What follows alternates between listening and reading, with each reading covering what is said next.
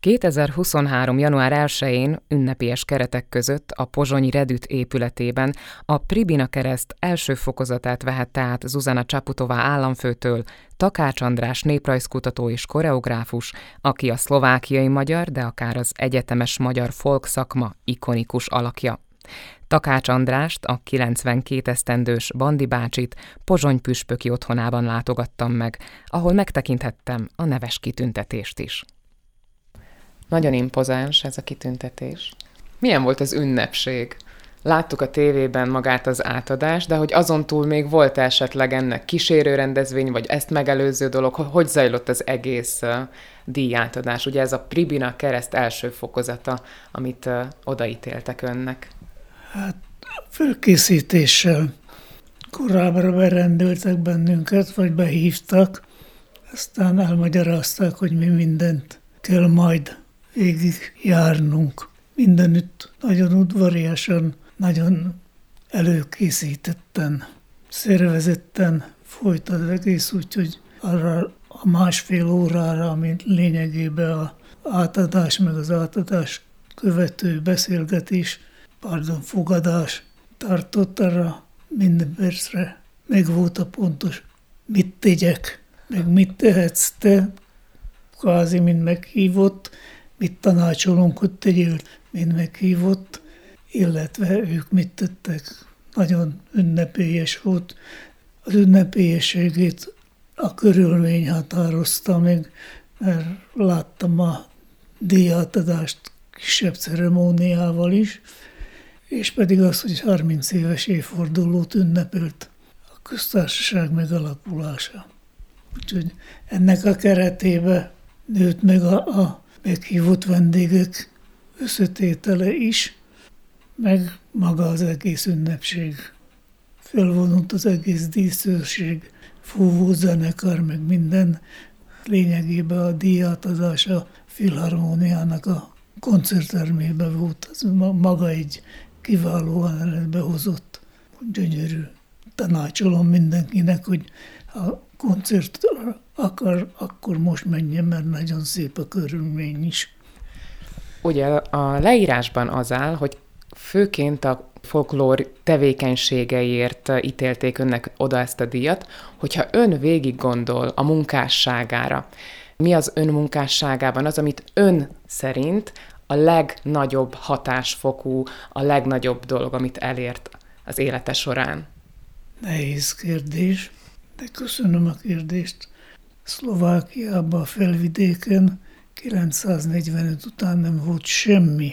A Benesdekrétumok a kultúrát is lesöpörték.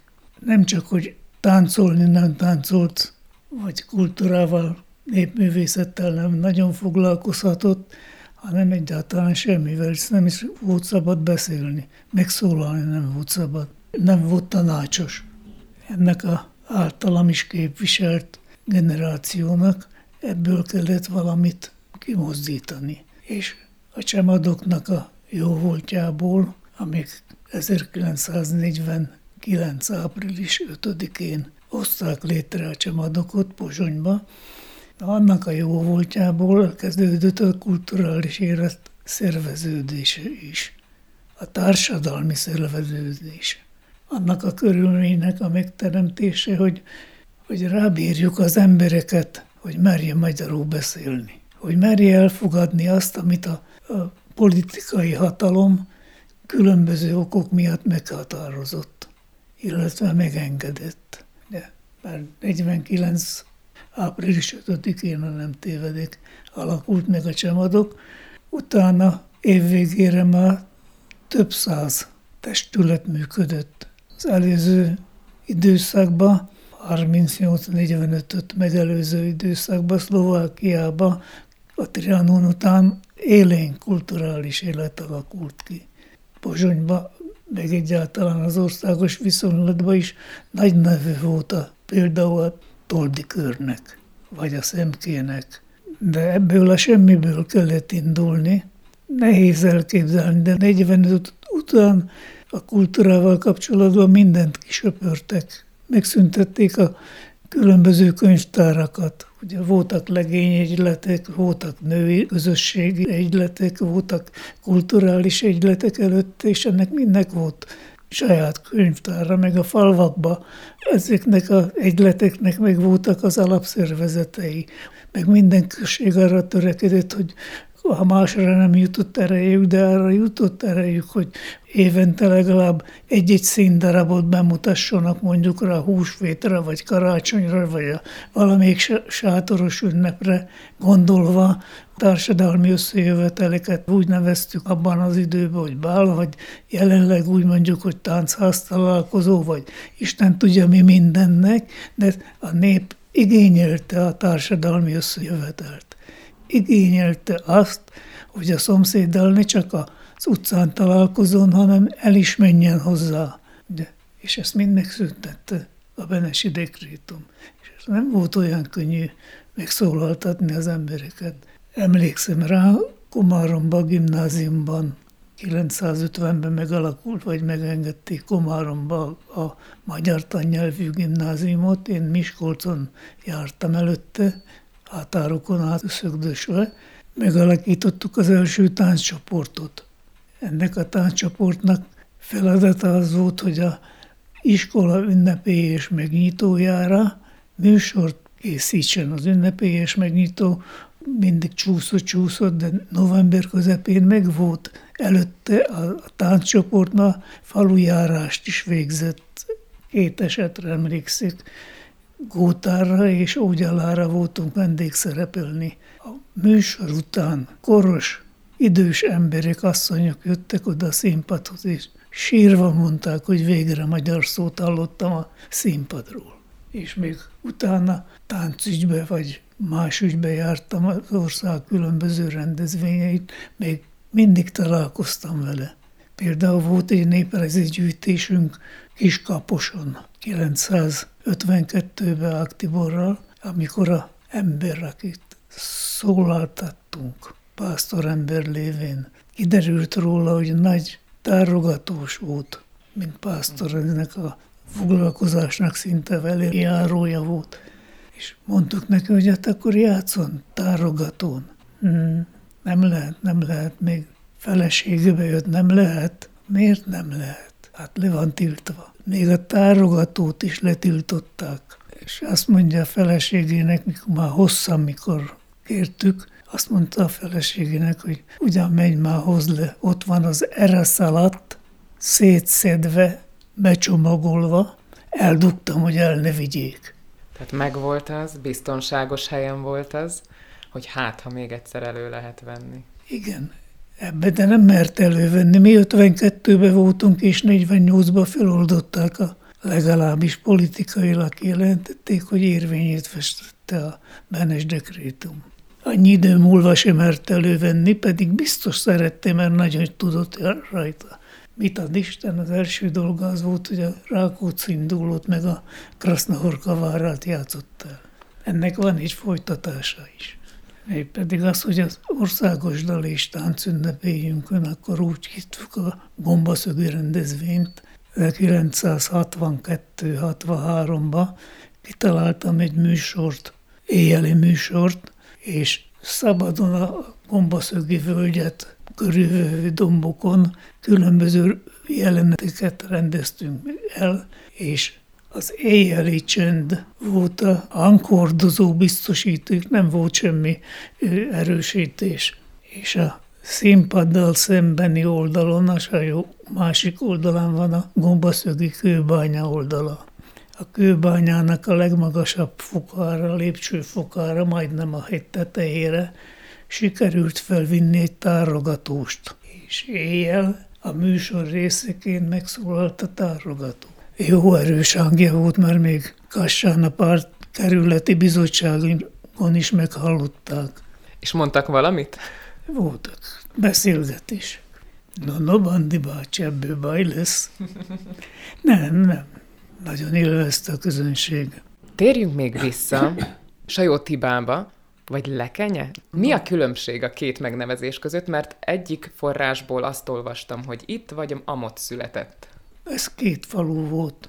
Egyik a Sajó bal, másik a jobb partján fekszik. és valamikor a 1920-as évek közepén adminisztratív úton egybekapcsolták. Tehát közös volt a temploma, közös volt az iskolaja, közös volt a ügyintéző bírósága, meg minden, és ezt a közösséget a 40 utáni újraindulásként még azzal tetőzte meg, hogy a két falut elkeresztelte. Volt 47-ben voltak a nagykeresztelők, amikor végig az országban minden magyar településnek új nevet is kellett adni, ugye, és akkor kapta meg a Bohúnyovó nevét. Nagyon büszkék voltak rá. Bohúny, Szlovákia egyik kiemelkedő nagy festője. A szobra, tudod, hol van? A galériával szemben a Dunaparton. Különben a Sajótiba nevet azt 1906-7-ben kapta, előtte csak Tiba volt, mert ugye akkor volt Magyarországon valami területi átrendezések, meg egymás, és sok volt a Tiba nevi. Meg Püspökire, ahol most lakom, arra is jellemző, ez se volt soha. Pozsonypüspöki, ez Püspöki volt. És akkor ön melyik partján született a Sajónak? Én a Sajónak, hogyha a folyás irányát nézik, akkor jobb partján Sajótibába. Milyen falu volt ez, illetve, hogy ugye 31-ben született, hogy élte még ott a hagyomány, milyen néphagyományok voltak, elevenen emlékszik-e esetleg momentumokra, eseményekre ebből az időszakból? Hát ott van az emlékek között az a sok lakodalom, társadalmi összejövetel, bál. Én a 40-es évek közepetáján már mégis olyan legény voltam, aki már a bál körül is beengedték. Eleven néphagyomány volt ott? Tehát, hogy táncok is kötődnek ahhoz a faluhoz? Nem. Sajóvölgy egy iparosított terület volt, nem messze vannak a gömöri vasércbányák, ugye Rozsnyó az bányavárosként jött létre, vagy terebélyesedett annyira ki, úgyhogy a viselet, mint olyan, már megszűnt.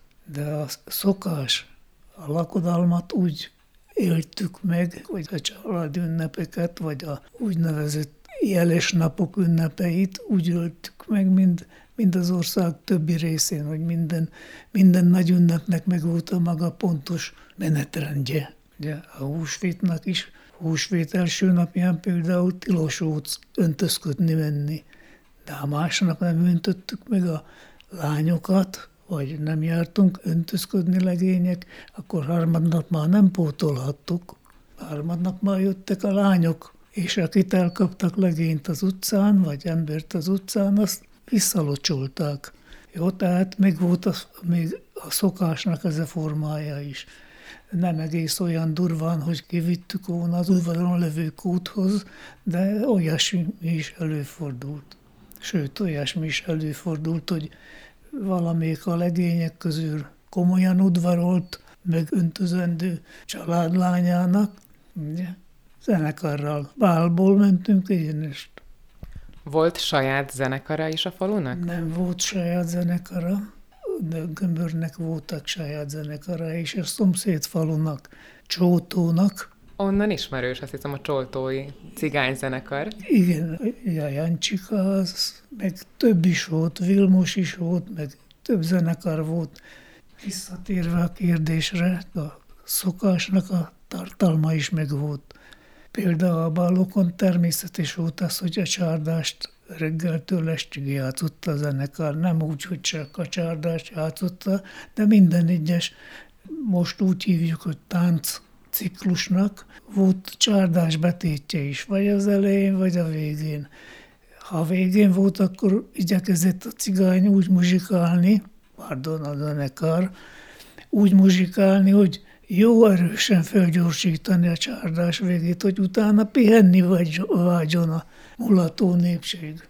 És visszament gyűjteni Tibába? Persze. Visszamentem, több dolgunk megjelent a Gömör tájegységből, többször is voltunk, sokszor Szilice, Borzova, a fennsík községek, vagy Sajótiba is. Tagja vagyok a Magyar Művészeti Akadémia köztestületének, és a múlt évben Megkérdeztek, hogy hajlandó vagyok-e egy könyvre való anyagot összeállítani a régebbi munkámból, gyűjtésekből, meg közlésekből, és én a Sajóvölgyét választottam. Ezzel akarok tisztelegni a szülőföldem, szülőtájékomnak.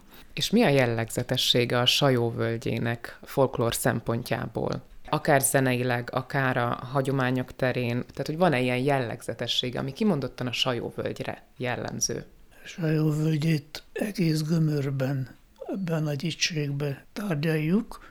Lényegében a nyugat és kelet közötti átmeneti terület. Martin George, nagy tánctudós, azt mondja, hogy Gömörben még megvan a fenthangsúlyos is, meg a lenthangsúlyos mozgáskultúra is, csárdás kultúra. Másik nagy jellegzetessége táncvonalon, hogy ismert a vasvári tánckultúra, és ennek a vasvári tánckultúrának a gyökerét kutatva két magyarázatot próbáltak magyarázni. Az egyik az, hogy Vasvár biztos valahol van a környéken, onnan kaphatta, a másik pedig, hogy 1848-ban a honvéd hadsereg toborzásakor Vasvári Pál, a 48-asok egyik központi vezetője, Putnokon tartott, ez Gömörnek az alsó csücskén van, toborzósorozást. A toborzást még úgy tessék érteni, hogy mind régen toborzóval gyűjtötték a katonákat, ugye, és voltak külön toborzó seregek. Na és olyan jó táncos volt ez a Vasvári Pál, hogy akik ott voltak azon a nagy ünnepségen vagy toborzáson, hazatértek a falvakba, és mind elkezdte mondani, hogy nem csárdás, nem ilyen hoppanós, meg olyan kidobós, hanem vasvári. És akkor megszületett a vasvári, páros verbung, és megszületett a tréfás verbung változata is. Mert megérkezett a toborzósereg a templom előtti térre, vagy a piac térre, és a káplárnak a vezetésével látványos műsort adott, nevezzük annak. Ugye, és ebből lassan kiformálódott, kialakult a szabály is. Kialakult ennek a szövegmondása is, hogy mit milyen, és ez mind olyan sok mindent a hagyományos életből már elfelejtettünk, ezt is sok mindenütt már elfelejtették. Már mind a katonatoborzásnak ezt a módját Gömörbe sikerült. Szilicén találtam egy olyan táncosra az 50-es évek elején, aki beszélgetés közben elmondta, hogy van egy ilyen szokásunk is. Mezei Sándornak hívták. Front átvonulása előtt, tehát a mai szóval élve az úgynevezett felszabadulás előtt, ezt még táncolták több helyen, nem csak Szilicén.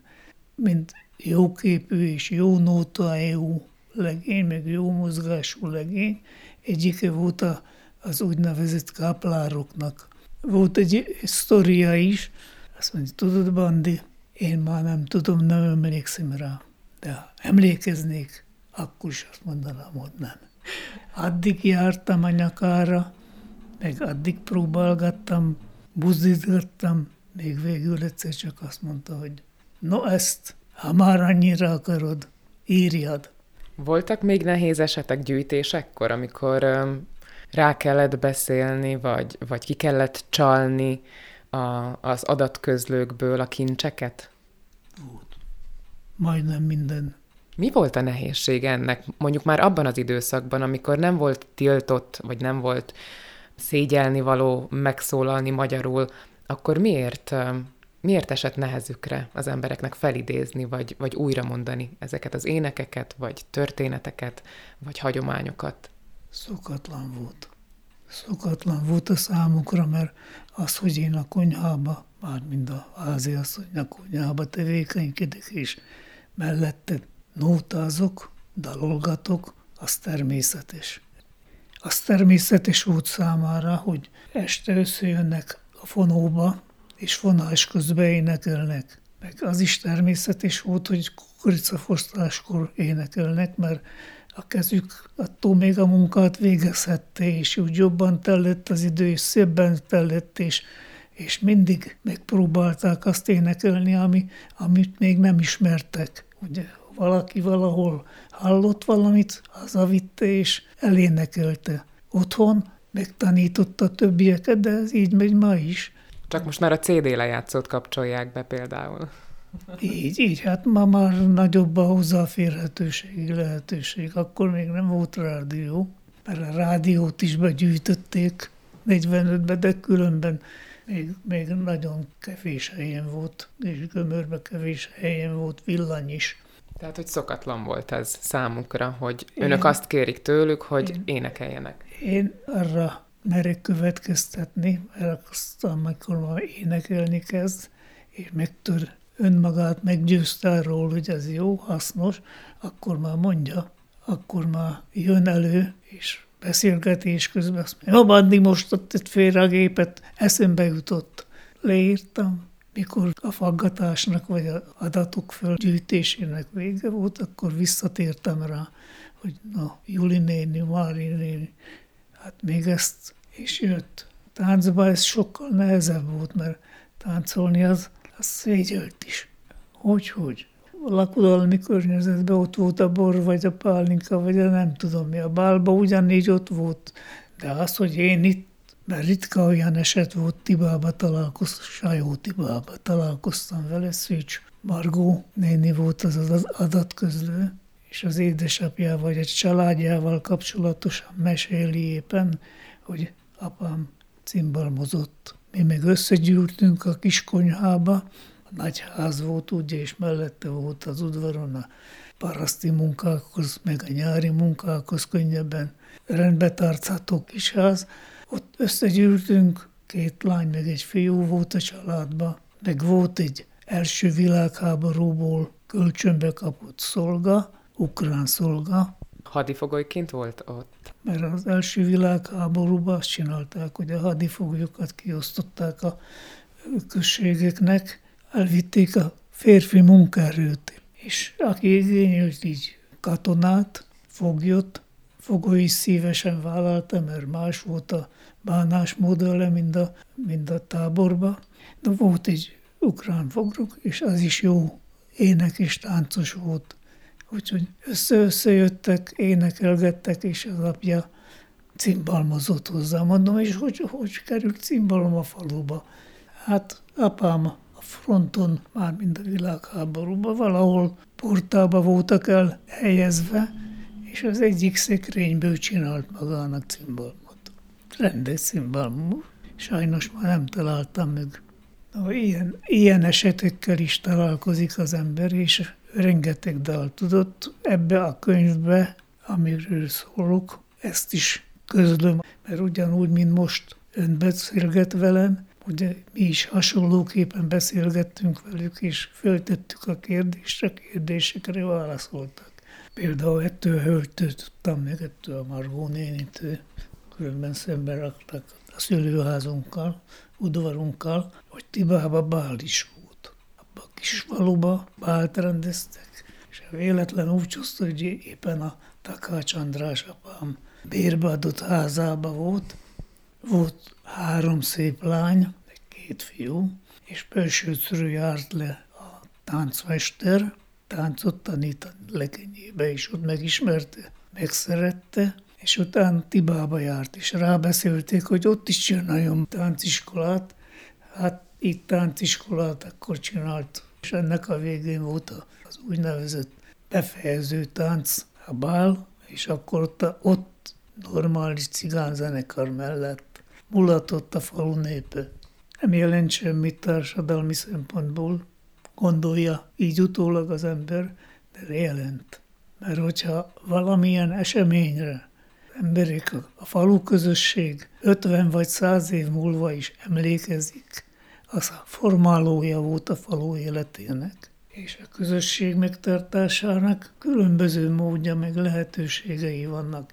Az is a falu közösségének a megtartását jelentette, hogy a házak elé esténként a legények, vagy ha nem minden nap, akkor a hét meghatározott napján kiültek, énekeltek, a lányok pedig végig sétálva a falvakon énekeltek.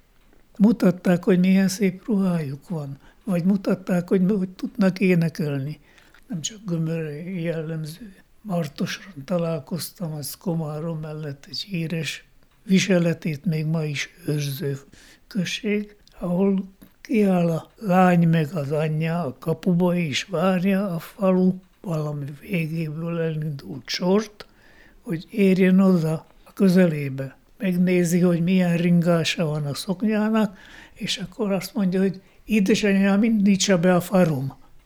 Figyeljük már meg, most éppen a télvíz ideje van a korcsolyabajnokság. Figyeljük meg, kérem szépen, hogy a futók, a kollektív futók a váltásnál hogy cserélnek botot. Nem úgy, hogy a botot átadja, és jó meg lendületet ad neki. Most én nem tudom, hogy ezt mit örvette, de emberi természet, illetve kitalálta valahonnan, és oda is alkalmazni tudta azt a módot, hogy valaminek lendületet adva végezem el az indítását. Egy interjúban azt olvastam, hogy az édesapja Amerikában járt. Jól olvastam? Jól. Ő 1883-as születésű, katonaság után nősült, és a katonaság utáni idő az olyan volt, hogy éppen a gazdasági fellendülés korát élte a társadalom. Nem Magyarország, mert akkor még Magyarország volt a terület, vagy osztrák-magyar monarchia, nem a monarchia élte a gazdasági fellendülését, hanem a tengeren túli terület. Ugyanolyan népvándorlás volt, mint amilyen népvándorlás most van, csak nem ilyen szervezetlen, meg erőszakos. Úgy mentek, hogy pontosan megadott, hova, hány ember, tehát munkaerőtoborzásként kerültek ki, és 909-ben ment ki először. Hazajött 2 év múlva családlátogatásra, és meg visszament nagy bánatára. 914 júniusában jött haza újból családlátogatásra, és már nem engedték vissza, mert már katonaköteles volt, és kellett ágyútöltelék. Behívták katonának, és a világháború első napjától a végéig 4 évre bevitték. Szokott mesélni az Amerikában eltöltött időszakról? Nem emlékszem. Annyi volt a gondja, baja, hogy mire mesélhettünk volna, akkor a mai éjfél volt. Paraszgazdaság. Egyedül maradt, feleségét eltemette, úgyhogy elnémult. Azért is kérdeztem, mert ugye az én emlékezetem szerint néhány Imregi dalban van az, hogy elment a szeretőm Dél-Amerikába, stb. És akkor mindig elgondolkoztam ezen, hogy vajon ez hogy zajlott, hiszen ma is jó sok órát tart repülővel eljutni Amerikába, hogy akkor meg még inkább ez egy hosszadalmas folyamat lehetett, amíg Európán keresztül, hajóval, tehát hogy ez egy nagyon hosszadalmas procedúra lehetett. Hajóval 2 hétet, és a hajón, mivel ezek munkába vállalni mentek, a hajófenékbe, a legolcsóbb szállásba utaztak. Attól függ, hogy milyen hajót kaptak, felettük folyt az élet. Ezekre csak úgy rámondott néha valamit. Nem jelentett számára semmit. Különösebbet az, hogy ő ott olyan körülmények között utazik, mert itthon olyan körülmények között se volt lehetősége. Nem az apámról gondolom, hanem így általában az, aki vállalta azt, hogy elmenjen a világ végére munkát vállalni azzal, hogy hazajön, vagy hazaküldi a pénzt. Nagy dolgot vállal. Az megszakít mindent. Na és azért volt a 2,5-3 év egyfolytában, mert borzasztó költséges is volt az, hogy 2 hétig nem csinálok semmit. Ő Detroitban volt, ez egy nagy ipari központ tele magyar munkásokkal. A toborzás úgy folyt, hogy lehetőleg egy helyre vinni ezeket egy területről létező embereket, hogy tartsa a kapcsolatot egymás között is, és a családjával is, és küldték haza a pénzt. És a Sajótibai földtulajdonos éppen akkoriban számolta fel a tibai vagyonát, amikor apámék kint voltak Amerikában, és így módja volt vásárolni. Hazaküldte, itthon pedig az apósa, meg itthon maradt család befektette. Takács András nevéhez több néptánccsoport megalakítása is fűződik. Az egyik és legmeghatározóbb ezek között az első hivatásos magyar néptánccsoport, a Népes volt. Ön részt vett a Népesnek a létrehozásában. Ez 1950, ha jól tudom. Kijavítom, mert először a Csemadokba, 1951-ben bekerültem. A főtitkárt, akit Felleg Istvánnak hívták, azt mondta nekünk, Ág Tibor már ott volt énekzenei referensként, én táncos referensként kerültem be, hogy mikor előterjesztettük, hogy megyünk néprajz gyűjteni Nyitra vidékére, tehát az első úgynevezett tudatos néprajzgyűjtés ez volt, azt mondta, hogy menjetek, fiaim, nézzetek körül, hogy mi van, mert szüksége lesz rá a Csemadoknak január 1-től 1952. január 1-től meg akarjuk szervezni a hivatásos csehszlovákiai magyar népi együttest. Jó, mi elmentünk a Tiborral erre az első gyűjtőútra, az első gyűjtőútnak Nyitra vidékét, Zoboraját választottuk. Ott már voltak gyűjtések, ott járt Kodály is gyűjteni, és jelzése volt a Csemadoknak, hogy ott is felújulnak a hagyományos kultúra ápolása területén. Jönnek létre az éneklőcsoportok, az egyházi énekkarok működnek, hát oda mentünk. Megláttuk, hogy nem is olyan könnyű még szervezni 52. január 1-től az együttest. Tudnék, annyira körül volt zárva felvidék magyarsága Magyarország felé, nem volt szabad mozgás. Ami írásban volt, újságokat, könyveket, mindent begyűjtöttek, megszüntettek, úgyhogy csak a szóbali közül is volt. Tehát írásbeli hagyományával nem rendelkeztünk, mert azt, amit a Kodály vagy a Bartók gyűjteményéből, erről a vidékről összegyűjtöttek, az még nem volt közkézen. Az ismeretlen volt, és mikor visszajöttünk és beszámoltunk Felleginek, hogy milyen eredmény van, azt mondja, most már van miről. Annyit tudok mondani, hogy az együttes megalakítását még másfél évig végezte a Csemadokba dolgozó két személy, Ág Tibor és Takács András, meg az apparátus. Mert az apparátus többi tagja is, mi a szakmai dolgokra készültünk, meg szakembereket kerestünk, mert úgy kellett a táncosokat, énekeseket is összetoborozni országból. Nem voltak magyar zeneképzések, meg nem tudom mik. A Népes tagsága az olyan volt, hogy Pozsonytól Tiszacsérnőig, tehát a hármas határtól a hármas határig.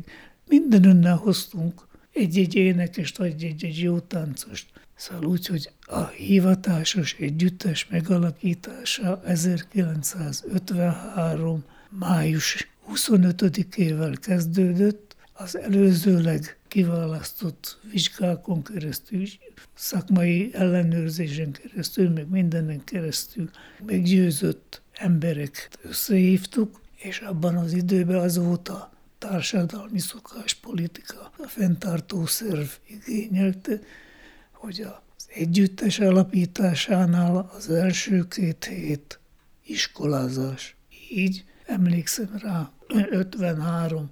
június 25-én végre sikerült helyet találni Budmericén, Gidrafalván, a szlovák írók székházában, vagy alkotóházában kaptunk 3 hétre lehetőséget, szállást, kosztot, persze fizetve. Oda hívtuk össze ezeket a kiválogatottat, a kiválasztott körülbelül 90 emberből 60 az első hívószóra jött, és megkezdődött a Népesnek a munkája. És mire vége lett az iskolázás végének, akkor arra már a műsort is tanultuk. Akkor arra már a behívott emberek már tudták, hogy ő táncolni jön, vagy énekelni, vagy zenélni. Elképzelem azt a sok embert a mai Szlovákia sok-sok területéről, hogy milyen sokszínűség lehetett ott. Az. Nézd, Ennek is volt azért előzménye. Említettem előbb, hogy 50-ben megalakult az első tánccsoport. A Csemadok ezt a népművészeti kultúra ápolását, vagy kultúra felkarolását programjára tűzte. Tudatosan végeztük. Jártunk csoportokat alakítani, én tánccsoportokat, Ág Tibor énekkarokat, a járási titkárok szervezték a Csemadok alapszervezeteket, szorgalmazták a falvakat, hogy szerveződjönek, és azokat az alapszervezeteket, ahol élő volt a hagyománykultúra, mivel nem tudtak mást színpadra állítani, színdarabok nem voltak, az öreg színdarabok politikailag nem megfelelők, egy-kettő volt olyan, amit azonnal műsorra lehetett tűzni, ezért rábeszéltük ezeket a községeket, hogy a saját hagyománykultúrájukból állítsanak fel műsort. Lakodalmak voltak, vonók voltak. Pozsonyba is meg kellett szüntetni a néma magyarságot, és Pozsonyba a Csemadok harmadik országos közgyűlésére egy olyan népművészeti műsort hoztunk össze, amikben az egész ország legjobb táncos csoportjai, énekkarai, szólóénekesei is szerepeltek. Azt is meg kellett szervezni, de ezt tudtuk együtt csinálni, a Tiborral szerveztük a szakmai válogatást, ezt tudtuk úgy csinálni, hogy közben elmentünk megnézni a Somorjára az operett bemutatót, vagy a Csárdás, nem tudom mit, és sikerült a Csévfalvai Katót, sikerült Somorjáról rábeszélni, hogy jöjjön el a népesbe énekesnek. Énekes primadonna lett, rajtunk keresztül hivatásosá vált, utána az Eperjesi Színház szólistája, és végül a Kassai Színház szólistája lett. Na, és megszerveztünk a Csemadok bemutatkozása után, az zárt helyén volt. Nyáron megszerveztük Pozsonyba a szabadtéri népművészeti bemutatót, ebből a műsorból kiválogattuk a legjobb csoportokat, és fent Pozsonyi várba, ott volt a szabadtéri színpad felépítve a vár udvarába, vagy a kertjébe. Komáromi gimnázium tánccsoportja, a Pozsonyi Magyar Gimnázium énekkara, a Csemadok népi zenekara, 8-9 ezer ember nézője volt. Akkor még a vár nem volt így rendbe téve, még az ablakba is lógtak, meg a udvaron található fák is úgy fünktek rajta az emberek, mint a gyümölcs. Hát ez volt a bizonyíték, mert ott volt a közönség között, ott volt a pártnak az illetékesei is, nem volt pardon. Ezt nem lehetett letagadni, hogy ennek nincs alapja. Népes szervezésével is azért még voltak más gondok is. Hát amikor összehívtuk a tagságot, akkor nekünk 3 hétre volt szállás biztosítva a fejünk felett. Még nem volt meghatározva az illetékes politikai felsőbb szerveknél, hogy hova költözik. Abban az időben már működtek együttesek, már működött a Szlovák államegyüttes, katona együttes, a magyar állami együttes, az ukrán nemzetiség állami együttese, és ezért jutottunk mi is lehetőséghez. Na jó, de az írószövetség csak könnyű adományként adta nekünk kölcsönbe oda a 3 hetes iskolázásra, mert ez íróknak a alkotóháza, és nyáron jönnek nyaralni. Pálfi kastély komplet berendezve, úgy, hogy kihajtották belőle az utolsó szolgát is, úgy maradt minden pincetelebb itallal, irodalom művelőinek, ez jól jött. Na, 25 helyen járt a Csemadok képviselete, a szervezők kapták feladatul, Varga János volt akkor az egyik titkár, ő kapta ezt feladatul, nézze meg Pozsony környékén. Amikor megnéztük a magyarbéli kastélyt, és azt mondtuk, hogy ez jó, ez megfelel, akkor 2 nap múlva vagy 1 nap múlva jött a visszajelzés, hogy nem, mert ott ilyen meg olyan. Amikor megnéztük a diószegi cukorgyárnak a kastélyigazgatóságját, akkor kiderült, hogy nem lehet, mert a szakszervezeti iskolai központ lesz. az is volt, az is lett. Amikor megnéztük bősön a Madé kastélyt, akkor kiderült, hogy az nem lett, mert az még magyar iskola lesz. És így mentünk végül valamikor július végén, augusztus közepén. Már a szlovák írók majdnem karóval vertek ki az épületből. Elhagytuk, akkor megkaptuk a Galánta melletti Hodit. Galánta melletti Hodi egy mezőgazdasági tanonc iskola volt.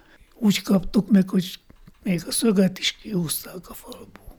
És ilyen körülmények között. Például olyan ember is jött énekesnek Gótárról, aki 4 lóval fuvarozta a gátépítéshez a homokot, meg kavicsot, meg mindent, és 1 nap alatt megkereste azt a pénzt, ami az együttesnek az egész havi eltartása. És eljött oda fillérekért. Tehát ilyen sokszínű volt a csapat.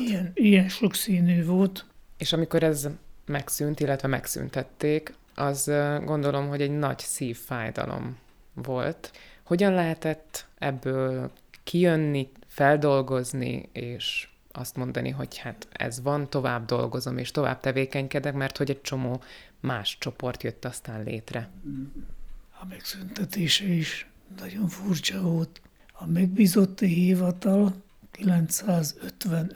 március 31-jel felmondott mindenkinek. Ki hol tudott elhelyezkedett. Lényegében a zenekarnak a nagy része átment a Szlovák Államegyüttesbe. A énekesek, táncosok mentek a Szlovák Állami Együttesbe, a Katona Együttesbe, az Ukrán Együttesbe.